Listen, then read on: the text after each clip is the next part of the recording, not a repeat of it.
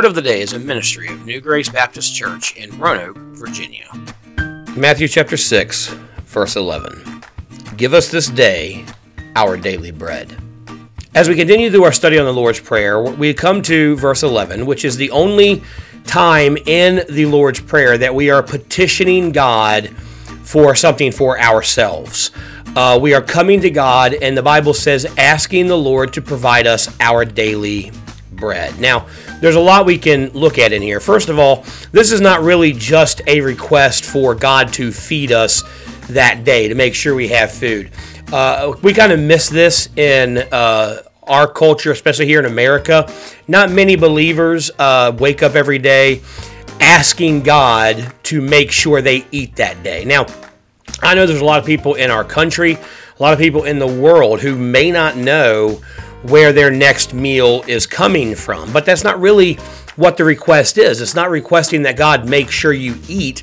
It's going to God and asking God to provide your daily needs. The, the phrase daily bread literally means bread for today.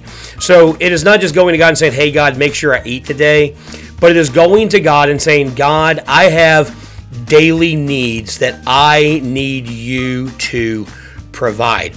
Also notice it's it's not asking for, you know, our daily steak and potatoes, but bread.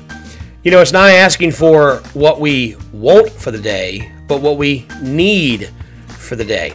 It is really putting ourselves in a position where we understand, we recognize that everything we have, everything we need comes from God, from the food we eat, to the oxygen we breathe, to the strength we have to work a job that we can earn a paycheck and pay our bills. Everything we have, everything we need comes from God. And it is a request to go to God and say, God, I am depending on you to give me my needs. Because especially in our culture, we're very, you know, kind of do it yourself. I, I, I can take I can make sure I eat today. I have a job.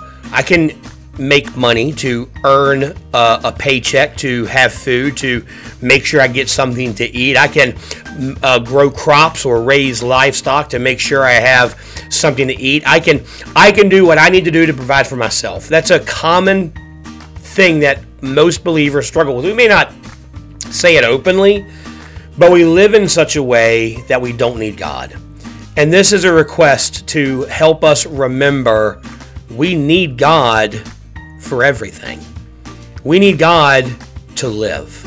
We need God to provide for our needs. And it is going to God and saying, God, I recognize I need you for everything. Lord, please provide me what I need today. It is a humbling request. Thanks so much for joining us for our word of the day. Be sure to be back here next week, Tuesday, as we continue through the Lord's Prayer. Have a blessed day